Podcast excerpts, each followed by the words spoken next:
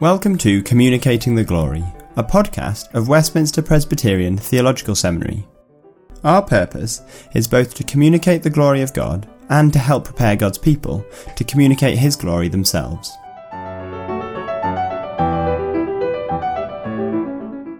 In this special episode, we'll be listening in to a conversation between Bill and the Reverend Nick Batzig, who is the minister of New Covenant Presbyterian Church in Richmond Hill, Georgia. Nick has made a thorough study of Edwards, specifically with regard to typology, and is published on the subject. To find out how to contact us or how to subscribe, listen to the end of the show. It's great to have the Reverend Nick Batzig with us today. Nick is the founding minister of New Covenant Presbyterian Church in Richmond Hill, Georgia, just south of Savannah.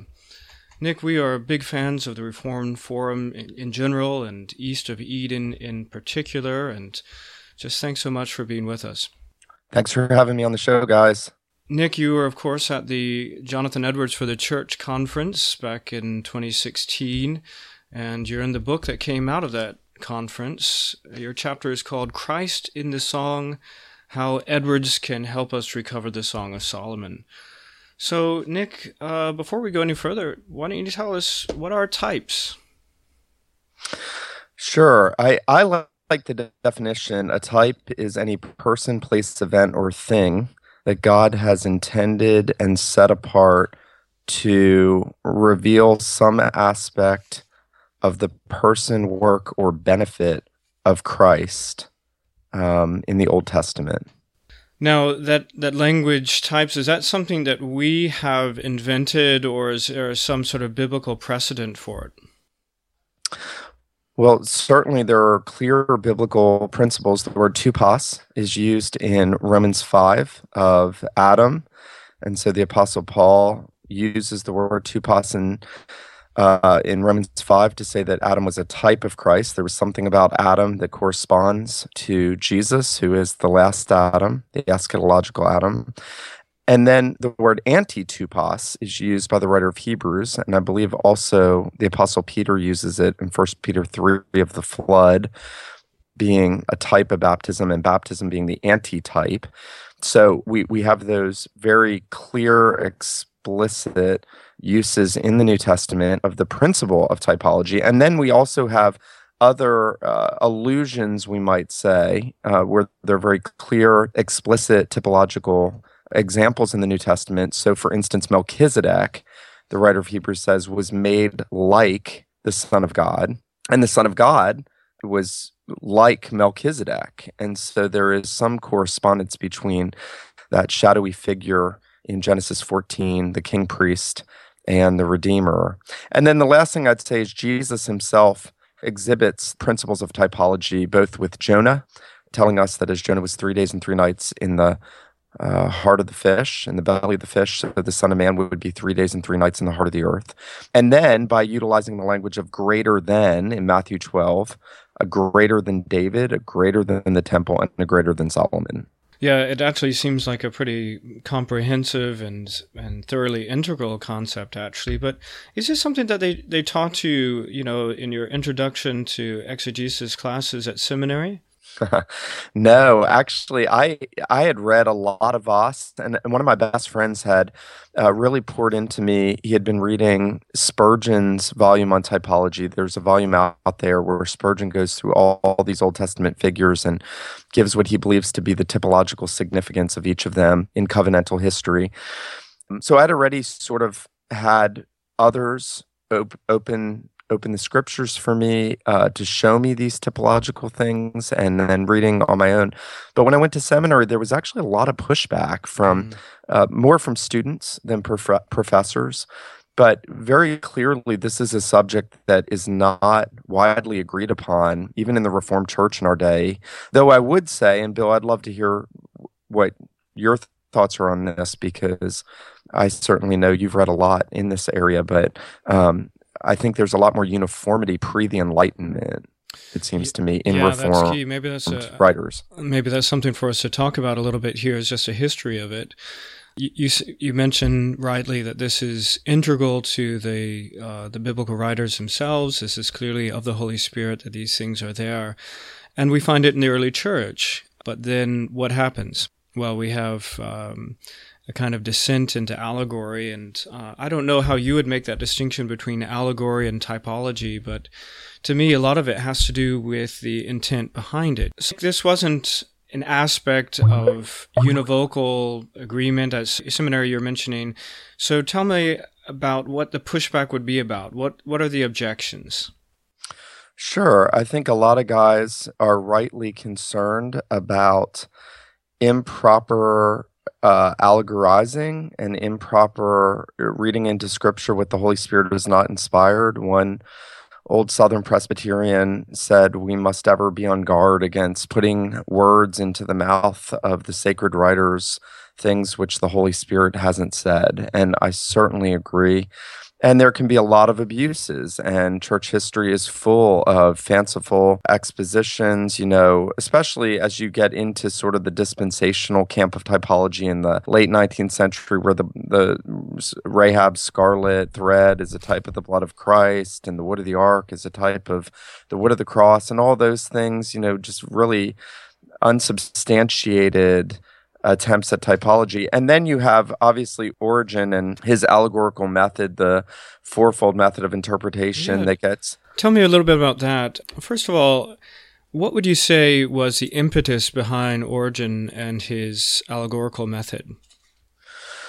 You know, I, I don't know the answer to that. And maybe maybe one of y'all have a better attempt at it. I, I think that it is a desire to read the scripture spiritually, understanding that uh, the New Testament spiritualizes the Old Testament. I just read this great, great quote in Bavinck where he and both Vos will say the New Testament spiritualizes and eternalizes the Old Testament. And so I, I wonder if those who understand that are trying to do that, but they're not doing it uh, by just taking the principles of interpretation from Jesus and the apostles mm-hmm. in the New Testament, and and so they've they've developed this elaborate scheme. I mean, what do you what do you yeah, think? Yeah, well, I, I think that was a charitable evaluation of it, a legitimate attempt to mine the scriptures for for what they're worth uh, spiritually, but maybe a slightly less charitable interpretation of the Alexandrian school of allegory would have to do with a desire to really make the scriptures say something less weird, less strange, less uh, hmm. hard to uh, to present to the rational philosophical world of the day, and you know, it's kind of a illegitimate apologetic uh, maneuver. You know, okay, so it's talking about this strange thing, and uh, the best thing we can do about that is say, no, that's really an allegory, and you can't take it at such a basic and uh, fleshly level and and actually is talking about much higher things much more worthy things of uh, in our philosophical time. Right right. So you also mentioned the fourfold interpretation. Maybe you can tell us a little bit that as things developed more formally into the middle ages yeah, I mean, I think that functionally becomes a staple for for hermeneutics, um, and we don't have a tremendous amount of helpful resources in the Middle Ages. I mean, obviously, you have Bernard of Clairvaux's great commentary on the Song of Songs, which John Calvin alludes to more than anything else, other than Augustine in in his writings and in the institutes in specific and uh, I, I wonder if the allegorical method doesn't fuel in some way and I'm, i've not studied this thoroughly but the mystical approach because so much of uh, biblical interpretation in the middle ages becomes very mystical in nature mm. which is a loose way of doing, in a sense, what we're talking about doing careful, t- uh, covenantal, typological, you know, spiritualizing in a covenantal and biblical way. Would you agree with that? Sort of a desire for that, but much looser way of doing it. Yeah, I think you'd already mentioned in some earlier discussion the lack of control that everyone's rightly afraid of. And in the hands of the, the schoolmen, as uh, Calvin and others would call them, the medieval uh, scholastic theologians, it really didn't have a whole lot of control. It was, if anything, it was controlled by the theological presuppositions of the man who was talking about it, or just the whims of the preacher. You know, mm-hmm. we speak of the preacher's sin of, you know, in, in, interpreting scripture in a way that is amenable to his sermon. And I think that was pretty rife in the Middle Ages.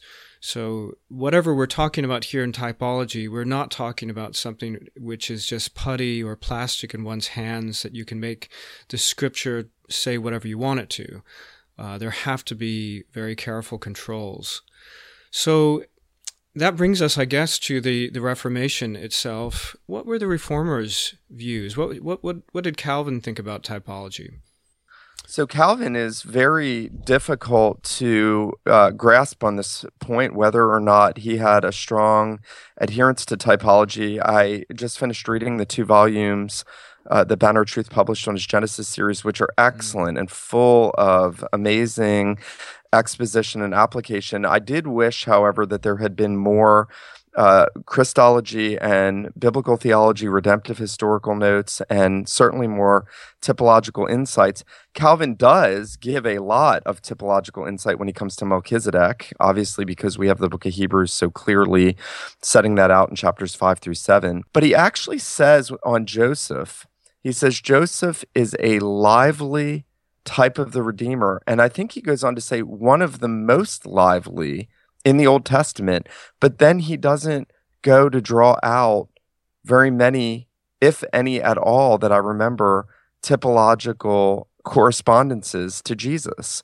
So Calvin is interesting on this. I think he proceeds with a great deal more caution mm. than his predecessors, and probably because of the abuses and because Rome, you know, Rome said that Melchizedek was a type of Christ in bringing the bread and the wine because he was priest, and the bread and the wine are a type of the supper. And Edwards will actually say that. Jonathan Edwards will actually um, draw that out beyond what the writer of Hebrews says. And Calvin was reticent to do that and actually says that's not part of the typological understanding of Melchizedek because Rome was abusing that and saying, see, the priest brings the sacrifice, the sacrifice is the supper. So Calvin's a product of his time. Yep. And, uh, you know, sometimes I wish he had done more, but he does certainly affirm a, a uh, clear commitment to understanding the God ordained and, and spirit intended typology of the Old Testament, at least at places. Yeah, that's a good point. And we never want to deny the reality of historical context that which we're after, that's which you and I are discussing, absolutely is a timeless, objective reality of orthodoxy, and it's for every culture and every time. But individual theologians, individual preachers, they they are products of their time, and and Calvin's position in, in history in God's providence was one, of course, reacting to all these Roman Catholic abuses. And of course, he wasn't going to go too far into maybe what you and I would consider a more balanced use of typology. But it's interesting to see that very clearly the, the principle was there, so that uh, whatever we, else we might say, he clearly acknowledged that feature of the scriptures. Mm. Yeah, that's great. After Calvin, then, we move into the post Reformation era and to the Puritans, and we know that they developed uh, these these threads, these principles, which are to be found in the Reformers and Calvin. Tell me a little bit more about the kind of typological interpretation they were up to. The Puritans and the post Reformation scholastics, and then Edwards following in that same sort of theological line are building on the reformers. They're standing on the shoulders of the reformers. They are the recipients of uh, massive amounts of refinements in theology, much more careful exegesis. I mean, everything that Calvin gives us, which is remarkable that he gave us what he gave us, and Luther and, and Bucer and Zwingli and Oecolampadius and all the great reformers who gave us so much more careful and refined theology than we had had really since the early church and and even more refined than the early church fathers. And then they are building on that. And i think one of the big principles and bill you may have a different insight into this but it seems to me one of the refinements that they first make is the refinements in covenant theology. Mm. and so while you find the essence of the covenant of works and covenant of grace in calvin and i think peter lillback shows that in the binding of god it, it's not quite as clearly architectonic, maybe you could say. I think it's there. But with the post Reformation scholastics very clearly that is the structuring guiding overarching principle of biblical interpretation is their covenant theology and typology fits so nicely into covenant theology adam being you know the first explicit type of Christ mentioned by the apostles. And you can see so naturally, if Adam and Christ are the overarching structures, then all those other figures and events and places and things of the Old Testament that are preparing us for the coming Redeemer fit right into that covenantal approach within the framework of the covenant of grace. So that's kind of my thought on that. And you do find typology everywhere in Turretin and in Junius, and then clearly in Manton and Owen and Sibbes and all the Puritans, and then um, very, very much in uh, Edwards throughout his writings. By the way, what do you what do you think of the uh, the introduction in the uh, Yale edition, Volume Eleven? Are you are you happy with that introduction? I mean, yeah, by and large, I think it's a very complicated volume, and I I don't agree with everything Edwards says in it, and I think at times, you know, he sort of amalgamates a whole lot, and so it's hard to kind of sift through even his use of scripture at points and his appeals to parables and riddles and enigmas and types and symbols. And so um, so I think it's one of his more difficult volumes and I think it'd be hard to write an intro for it you know no matter who who wrote it. So if I could circle back just a little bit to that insight that I haven't heard before but you just mentioned the connection between the development of covenant theology and of more full recovery of typology. Yes. Uh, is that something you've been doing some research yourself on? Yeah, over the years, that has certainly been one of the things I've focused on the most. And it's where I got my love for Edwards on the Song of Songs, which we can talk about or not at some point. But I do think you see this common theme and why you have a more full orbed covenant theology in the post Reformation scholastics and Puritans.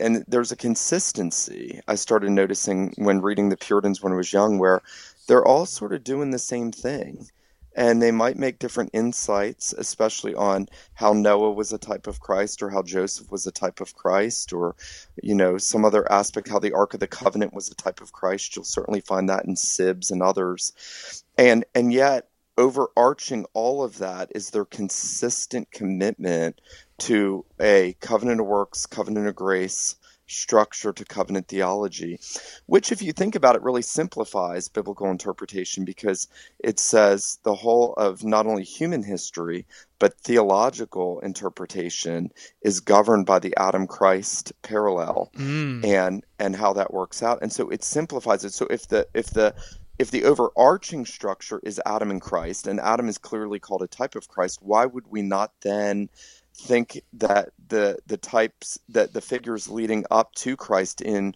redemptive history in the revelation of God and his unfolding covenantal plan of revelation why would we not assume that they also hold some kind of typological place? And I think the Puritans do that. So you're saying that a necessary concomitant of uh, a thoroughgoing covenantal theology that architectonic over all of scripture and the redemptive redemptive history includes these typological features on the other hand, you've got Henning-Graf Reventlow saying that uh, typological interpretation is a necessary concomitant of simply a recovery of straightforward biblical exegesis. How, where where's the control? We mentioned beforehand that that the concern that people would have is that there aren't enough control features, and in fact, there's this wonderful quote from Edwards. I don't know what you think about it. You know that famous one that says this The inferior dispensation of the gospel was all to shadow forth the highest and most excellent, which was its end, and almost everything that was said or done that we have recorded in Scripture, from Adam to Christ, was typical of gospel things. Persons were typical persons, their actions were typical actions, their cities were typical cities. The nation of the Jews and other nations were typical nations, the land was a typical land. God's providence towards them were typical providences. Their, their worship was typical worship. Their houses were typical houses. Their magistrates, typical magistrates. Their clothes, typical clothes. And indeed, the world was a typical world. What do you mm-hmm. make of that? Yeah, I very much agree with that. Edward says something similar at the intro of Types of the Messiah. He says, We find that it was God's manner throughout the ages of the Old Testament to typify future things, not only as he signified them by symbolical and typical representations in the visions and prophecies in which they were revealed, but also as he made use of those things that had an actual existence to typify them either by events that he brought to pass by special providence to that end or by things that he appointed and commanded be done for that end. And what Edwards is saying in both quotes is there's an end. So Revelation always has a zenith, a goal, a consummation, a focal point, and that focal point is Christ and everything that God is going to bring through the person and work of Christ. And so necessarily all of those things have to play into that grand meta narrative to help bring about that end. Mm so it really it keeps the bible together as an organic whole which is the problem with so many that struggle with typology. I think they struggle with keeping that that organic unity together yeah, and and understanding that you know focal point. Absolutely. You know and that that fits in with edward's larger project or projects which have everything to do with the interpretation of the the harmony of all these things. And that his third attempt at a you know a, a larger grand project was the harmony of the Old and New Testaments. Mm-hmm. And the only way you can connect those things up coherently and fully is, is certainly to include typology. How about the concept of learning the language of God? You know, that was in the secondary literature, that's one of the more prominent works out there, learning the language of God. And it, it's coming off of the quote, I think this is one of the miscellanies. It says here, uh, the works of God are but a kind of voice or language of God to instruct intelligent beings in things pertaining to Himself. And why should we not think that He would teach and instruct by His works in this way as others, by representing divine things by His works, and so pointing them forth, especially since we know that God has so much delighted in this way of instruction? And so the, the suggestion is that there's a language, a typological language. Can we learn it? And if so, how yeah, I certainly think there is. And I think Edwards does a good job at the beginning of the Yale volume on typological writings in images of divine things to sort of give you a sense of that use of God's language, the way God uses flies and rivers and valleys and the rising of the sun and Leviathan and lamps and waters and serpents and roses and thorns and wood and silk and you know he'll talk about the silkworm mm. and and how God even in the natural world has given us these things that we might call metaphors or similes or just uh, some sort of analogical use that the language of scripture utilizes to teach spiritual truths. And so I think, in as much as Edwards is right about God's use of uh, those sort of metaphorical or simile type uh, language structures that God draws from the natural world in Scripture to teach divine things. So there is a typological language. And I mentioned earlier the greater than, right? Yeah. And Jesus says, a greater than Solomon is here, a greater than David is here, a greater than the temple is here. So sometimes that becomes trendy in our day for people mocking typology. They're like oh the true and greater and they kind of mock that language. Well jesus uses that language in the mm-hmm. bible. So we want to be careful not to mock language that god has put in the mouth of christ and christ has given us you know in the scriptures. So i don't know if that quite answers your question yeah, but i do think there's a language. sure. And I think it's probably coherent with that bigger picture of God, as Edward says, being a communicative being, and mm. he is speaking to us all the time. We, we recognize the biblical idea of God speaking to us in creation. And I guess what we're talking about is the distinction between, say, sheep and wolves and things like that, or the sun itself being a mm. convenient sermon illustration that you or I might think of to help illustrate our sermons, to being actually, no, this is a intentional and communicative element of God's own creation, which He makes sheep to be like sheep, just so that, you know, we as his people can be illustrated and that wolves can be illustrative of false teachers and mainly things like the sun being illustrative of the elements of Christ of being the source of all good and warmth and light and and life and all the rest of it. Mm. Yeah, that's excellent. So let's say we can all agree that the sun is a type of Christ at what point can you say to me, you've gone too far, Bill, or you've gone too far, Jonathan Edwards? Right. Yeah, that's an excellent question, and one that we have to ask, and we have to keep asking as we remain in the scriptures and seek to faithfully by God's grace and by dependence on His Spirit and in in the due use of His Word, mine those things out. And clearly, the Sun is an easy one, right? Malachi the end of the Old Testament, I believe Malachi 4 2 says, But to you who fear my name, the S-U-N, the Sun of Righteousness, will arise with healing in his beams. And that's obviously a messianic uh, allusion. And, you know, Christ himself said, I am the light of the world. He's the only source of light, he's the only source of righteousness. He is, he, he gives the warmth of God's truth and love and faithfulness. And and I think you find Edwards doing that on his sermon on Malachi 4 on the son of Righteousness at the beginning Edwards will give all of those sort of explanatory clauses from the scriptures. So the scriptures give us that very clear statement and then then it's incumbent on us to give the exposition of it right? Because we want to remember while we are mining out principles in the New Testament and while the New Testament is a uh, gives us all the principles that God intends for us to have, the New Testament is not a comprehensive inspired commentary on the Old Testament. That's the error I think a lot of guys make in saying we can't say anything is a type in the Old Testament unless we see it explicitly taught to be so by Jesus and the apostles. Well, that's to treat the New Testament as a comprehensive inspired commentary when it is a mm. a complete and thorough principle guide. It gives us the principles all the principles god intends for us. Comprehensive principle guide. It is not a comprehensive commentary. Yeah. so many good points there. I think we could probably talk about the uh, the westminster I don't know if you want to say addition to what was previously understood, but certainly the right development in terms of the good and necessary consequences of Scripture. An element of Reformed exegesis, a bedrock principle, is that it's not just explicit statements, but also what is uh, rightly implicit.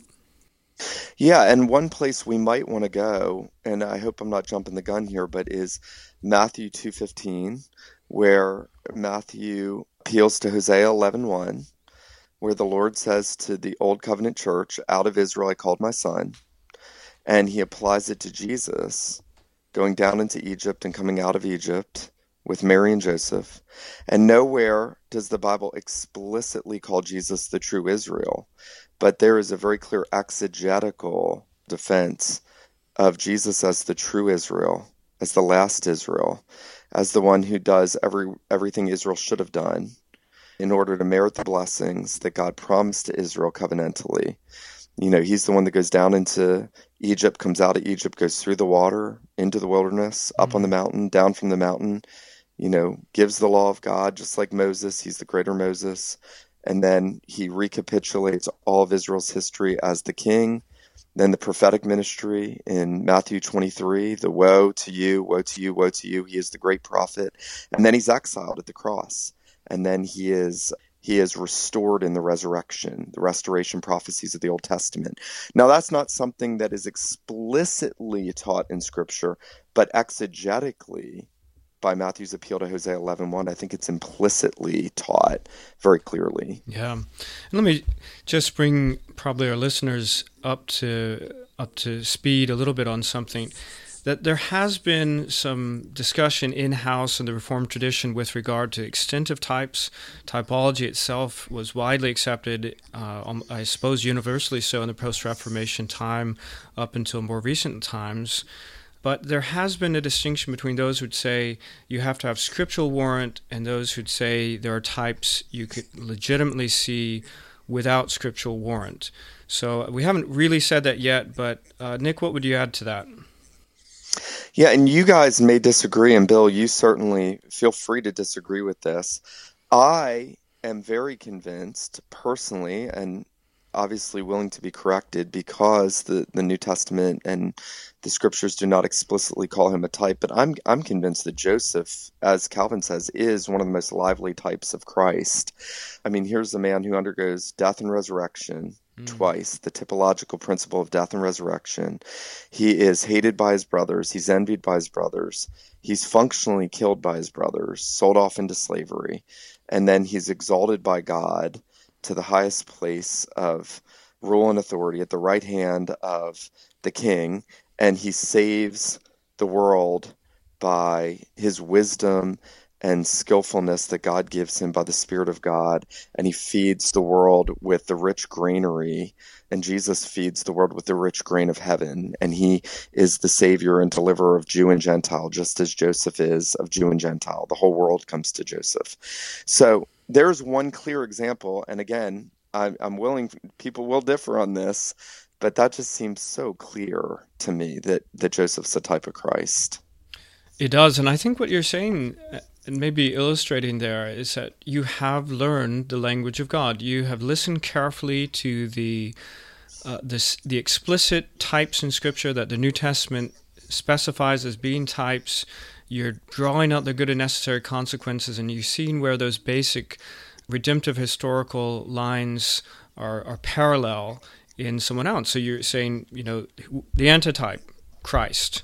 Where do we see these features of his life, his death, his resurrection? Where do we see these features of his attributes and his work being played out elsewhere? And you say, that's the control, right? If that's if right. in any way you would say to pick out some minor feature of Joseph that wasn't like Christ, you say, well, that's not a legitimate typological feature. But in as much as it lines up with Christ, that's legitimate. Yeah, and I also think death and resurrection is sort of an interpretive key for understanding Old Covenant typology. I think you have a lot of deaths and resurrections happening with the Old Covenant figures who are prefiguring the death and resurrection of Jesus, which is why I think in First Peter 1 10 through 12, as well as in Luke 24, when Jesus summarizes what the Old Testament is about, we get the language of sufferings and glory death and resurrection. So yeah, I, I, certainly think that that's one, helpful. Yeah. On that one, let me just say I'm just finishing up a series on Luke and I intend to go on to Acts. So not only would I agree with you that Joseph is a type of Christ, I think I would say that Paul is a type of Christ.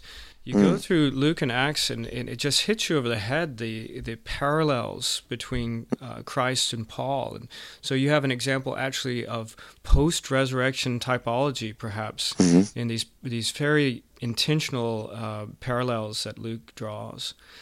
Let me just read something from the types notebook that might be useful at this point.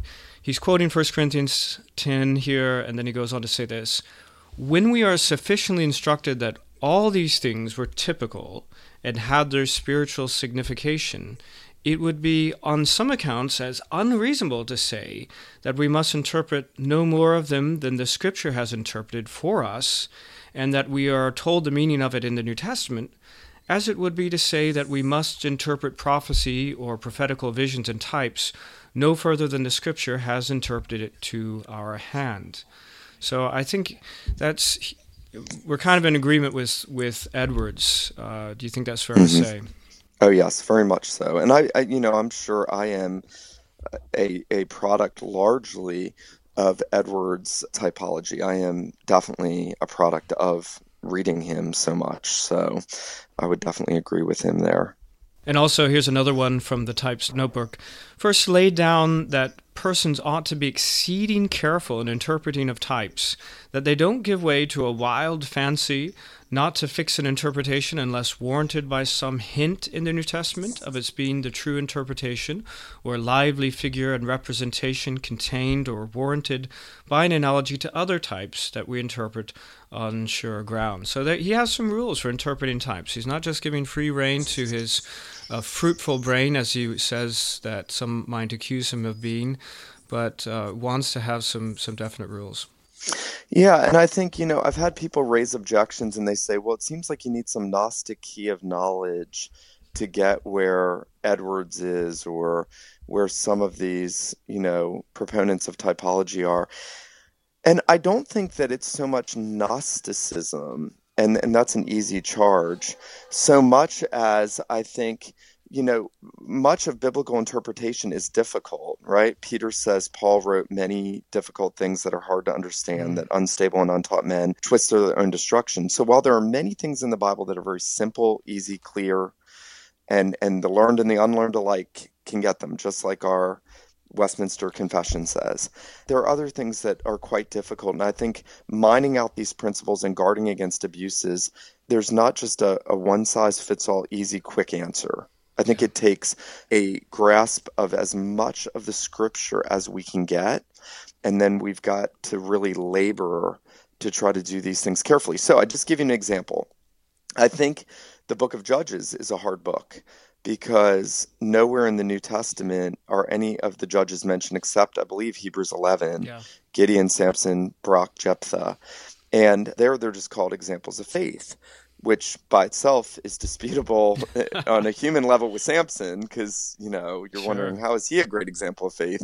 Fell to wine and women his whole life. But I actually think there are these principles with the judges where all the judges exhibit unlikely and unexpected victories over the enemies of God. And I think if you can get those principles, okay, here's Ehud, and here's the spear, the left handed spear into the belly and here's the victory over Eglon. And I think then if you can say all the enemies of God in the Old Testament are types of the the seed of the serpent. So whether it's Philistia or the Amalekites or the Amorites or Egypt or any of them, they're all types of the seed of the serpent. And and Israel is a is a type of the ultimate seed of the woman Christ the, the two seeds flowing out of Genesis 3:15 and then God's promise of victory in the midst of that warfare and tension. If you can see those principles of unlikely and unexpected victories. And then we look at the cross. That's the most unlikely and unexpected of all the victories. Mm. And that's the ultimate victory of the seed of the woman over the seed of the serpent. Amen. And I think I think Edwards does this sort of thing a lot. That can help us say that's a safe way to do typology where the New Testament hasn't explicitly done it. Yeah. So just to draw out what we've been talking about as far as the main characters of redemptive history, more or less what we're saying is that types have something to do with these main characters Christ himself, the seed of the woman, the seed of the serpent, and also the, the enemy. Would you say it's those four main characters that we're looking for types? Yeah, I think those that that serves as the structure. Genesis three fifteen is the structure of the Bible. It's certainly the structure of the Old Testament. And as our Westminster Confession has stated, the Old Testament was really thrown under ordinances, types, and shadows. Mm-hmm. And so, if Genesis three fifteen, if we keep that in view as leading to Christ and the evil one, right? For this reason, the Son of God came into the world to destroy the works of the evil one. John says in First John three eight, I believe. Then we can say, if that's the structure of the Bible and it's the structure of the Old Testament, and God utilizes ordinances, types, and shadows to prepare us for the coming of the fulfillment of what he says and promises in Genesis 3:15, then I think we have to say that. Excellent. Well, Nick, we could keep on talking about typology for a long time. Your insights are really useful. But I'd like to transition now more to the song. So maybe let's tell me about Edward's relationship to the song. How about that reference to the song in the personal narrative? which you mentioned in your chapter. I'll just read just a little bit of it. From about that time, I began to have a new kind of apprehensions and ideas of Christ and the work of redemption and the glorious way of salvation by Him. An inward sweet sense of these things at times came into my heart, and my soul was led away in pleasant views and contemplations of Him, and my mind was greatly engaged to spend my time in reading and meditating on Christ, on the beauty and excellency of his person, and the lovely way of salvation by free grace in him. I found no books so delightful to me as those that treated of these subjects. The words of Canticles, too, one used to be abundantly with me. I am the rose of Sharon and the lily of the valleys. These words seem to me sweetly to represent the loveliness and beauty of Jesus Christ. The whole book of Canticles used to be pleasant to me, and I used to be much in reading it about that time, and found from time to time an inward sweetness that would carry me away in my contemplations. Yeah, it's beautiful. And then what you see with Edwards throughout his writings is he essentially pieces together functionally a commentary on the Song of Songs, not in one place in specific, but scattered throughout. One of the foremost and one of the most helpful starting points, I think, beyond what you just read, is his parallel of canticles with Psalm 45. Hmm. And he looks at the similarity of language and the, the similarity of literary genre. And Edwards will conclude Psalm 45 is clearly messianic in nature, as we see from Hebrews 1 8 through 10. And the writer of Hebrews, under inspiration of the Spirit, telling us this is about Christ, that he is the one to whom, of whom uh, Psalm 45 is speaking. And he has his bride uh, there at the end of the psalm, and there are other women coming into the courts from the Gentile worlds. And I think Edwards is rightly going to see an exegetical link in comparison between the two. It's actually, I believe, his last entry in Notes on Scripture. I could be mistaken about that, but I think it might have been the last entry he wrote, which seems to show the importance of it. And then what he's going to do is he's going to flesh that out through the vehicles of typology, principally seeing the song as a love poem about David and the Old Covenant Church. So, beloved, David means the beloved, and he'll have expositions in the miscellanies where we'll talk about the etymology and the importance of that exegetically. And here is the beloved, here's Solomon, the son of the king, reflecting on the covenantal love between David and the Old Covenant church. And then he'll draw that full circle to the fulfillment of that typology in Christ and the church. So it's one of the tightest, in my opinion, ways of getting to Christ and the church in a very exegetical way, and yet through the vehicle of typology. Yeah. And I think that the song makes a really stark illustration of that. Uh, the question is, what do we gain by typology, or conversely, what do we lose if we don't have it? To my mind, if we don't have typology as a tool of understanding the song, of exegeting the song, we don't really have much of a book. Uh, I don't. I don't know what's left except what people say today, which is this is just an ancient Near East love poem, and you know I'm not sure what spiritual value it is. Uh, would you agree with that? That uh, apart from typology, you really don't have much of a scripture to interpret. Yeah, that's right. Absolutely. And and I think also uh, one of my best friends always jokes and he says, you know, when Jesus is talking to the two on the road to Emmaus and it says he opened all the scriptures and mm. and showed them from the law and the Psalms and the prophets. I think twice there in Luke 24 speaks of Jesus opening the scriptures, all the scriptures, and showing them all the things about himself from all the scriptures. My friend always says, except the Song of Solomon. Ah, that's great. so, uh, I mean, it's it is odd that people have this aversion to it, but yet it's difficult. I mean, it is poetic and metaphorical and it does, I believe, have a typological backbone, and so it's not an easy book to interpret. Mm. And and that's and neither neither are we saying. I don't think either of us. I don't want to speak for you necessarily, but neither would I be saying that it doesn't have usefulness for the Christian marriage. But I don't think that's primarily the use of it. Yeah.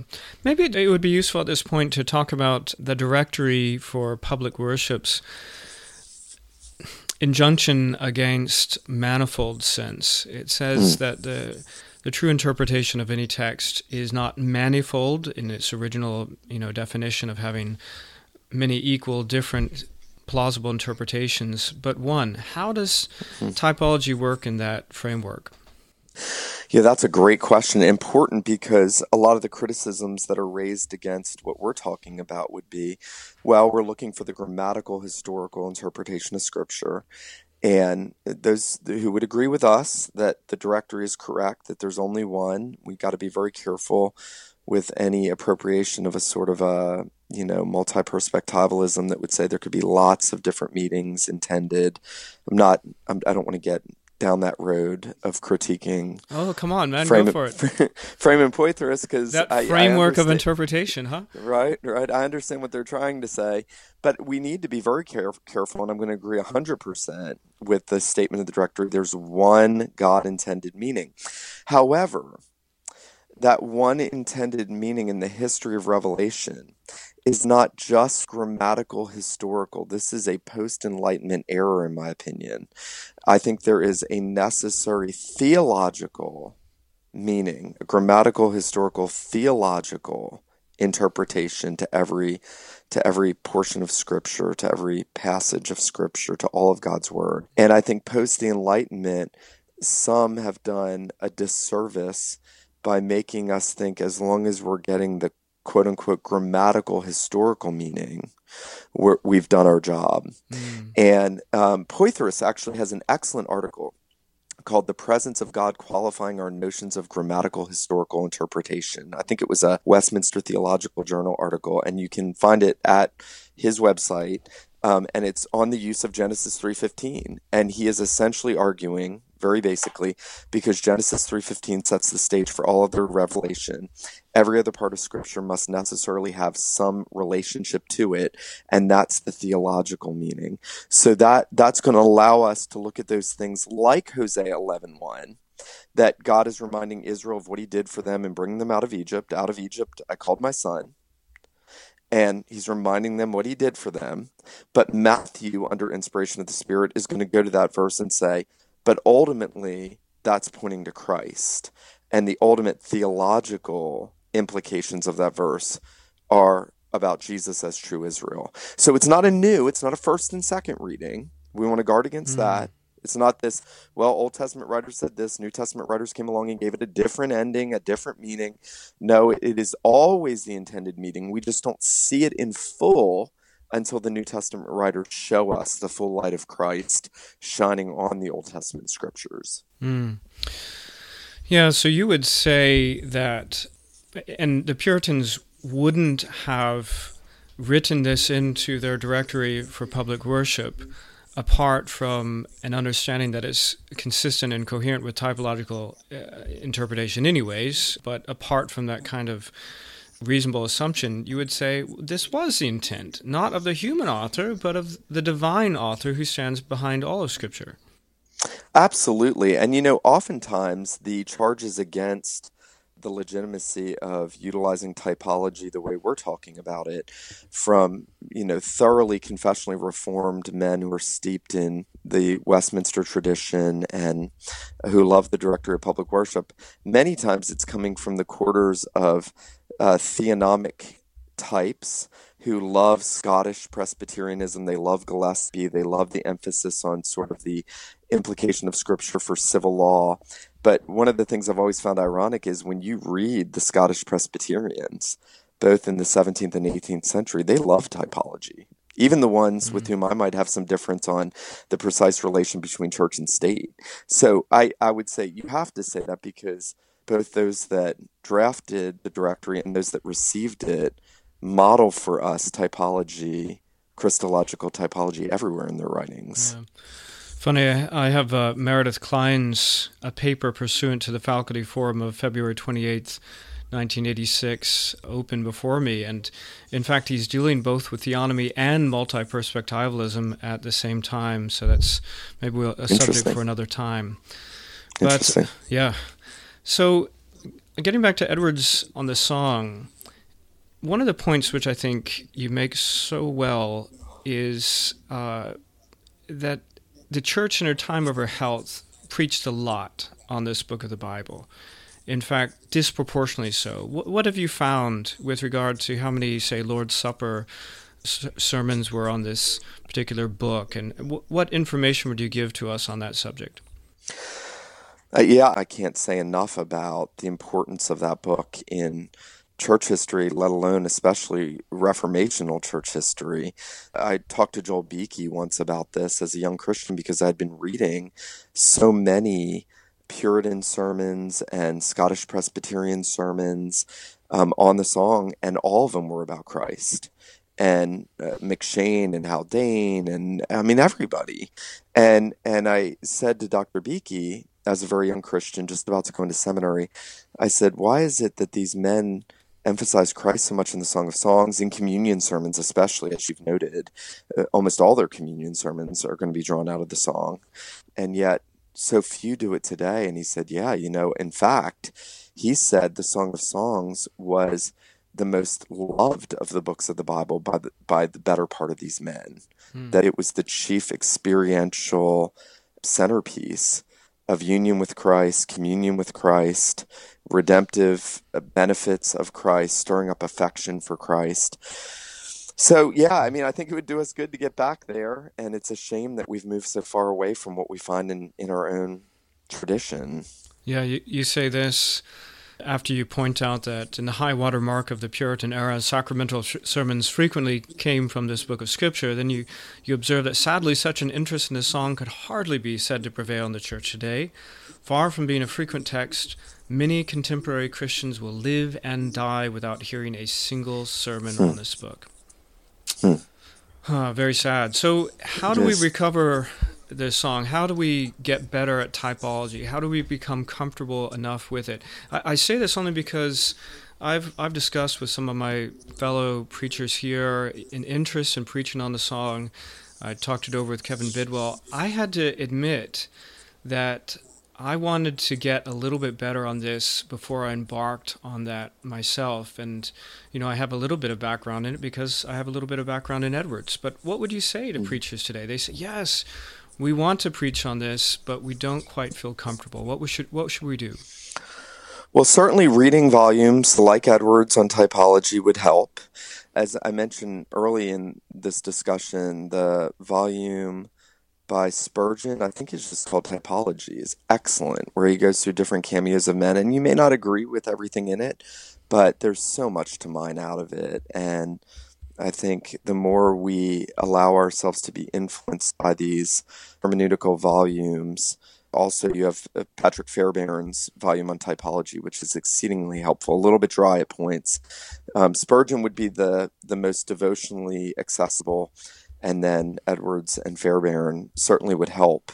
I think reading reading those things and trying to get our minds better around these hermeneutical principles, mm. um, and then obviously staying in Scripture.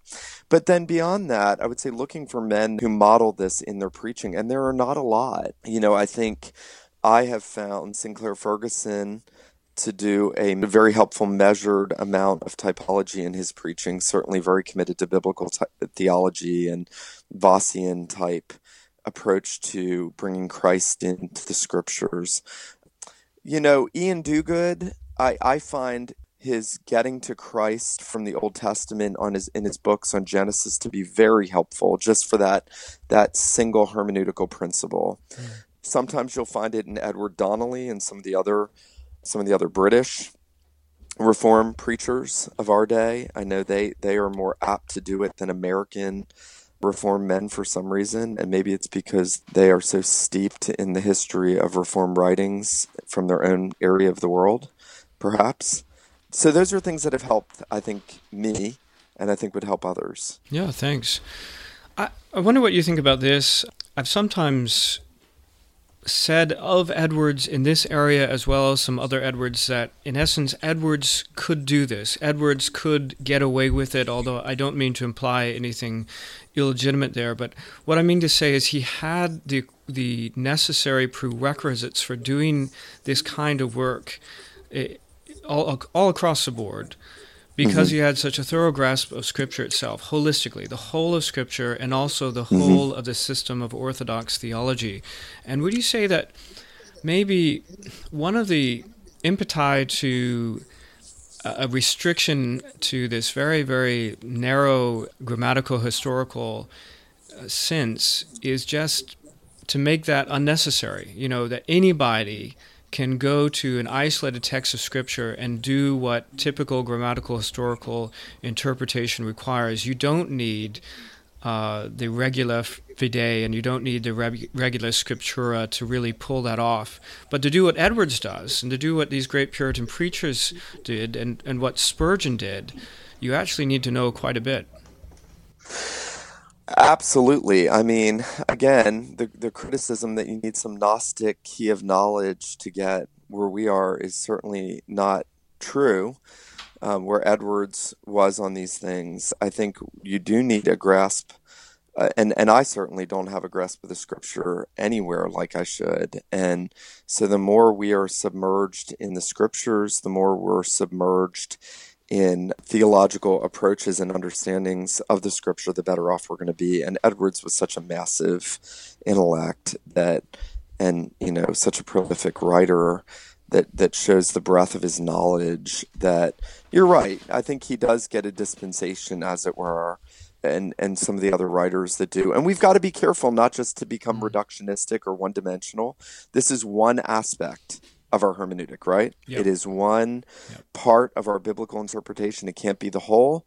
And I think that's the danger. Some men that have been sort of fanatical about typology have become very reductionistic and then they become fanciful and then it hurts it for everybody else. Okay. So the more robust we can be in our systematic theology, the more robust we can be in our historical theology, the more robustly and carefully exegetical we can be, the better ground we're going to be on when we try to be robustly typological. Yeah, and I don't know if we've said that already, but within our, our rules for Reformed hermeneutic, we would always say that we we look where Scripture speaks clearly on any issue to get our, our framework and our our base doctrine to work with to places which are less so we don't go to the song to find some new doctrine of christology we have That's a doctrine right. we have a christology from places that speak very very clearly in the new testament on these things and having that clear understanding of who christ is and what he's done and how he loves his church we then see all that uh, explained and illustrated and filled out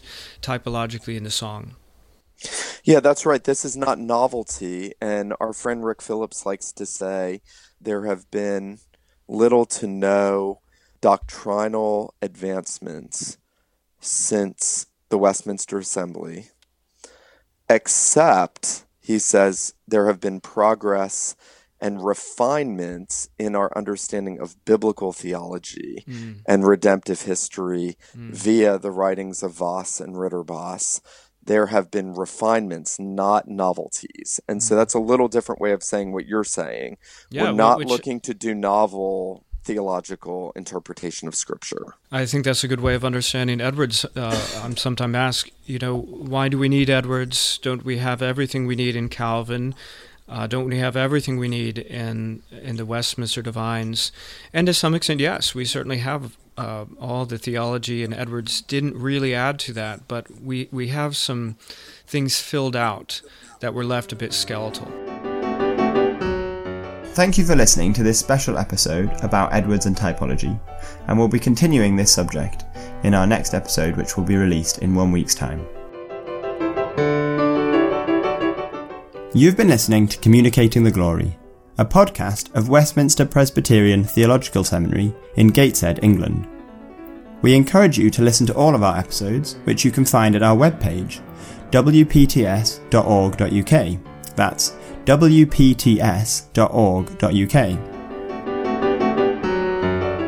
You can also check us out on all of your favourite podcasting applications, such as iTunes, SoundCloud, and Stitcher. If you like what you've heard, then subscribe, and don't forget to tell your friends and family about us. If you have any questions, or if you're interested in Westminster Presbyterian Theological Seminary, then you can reach us at our email contact at wpts.org.uk. That's contact at wpts.org.uk. You can also reach us via our Twitter handle, which is at wpts underscore seminary or by phone, which is 07 939 071 404. That's 07 939 071 404. Thanks for listening and God bless.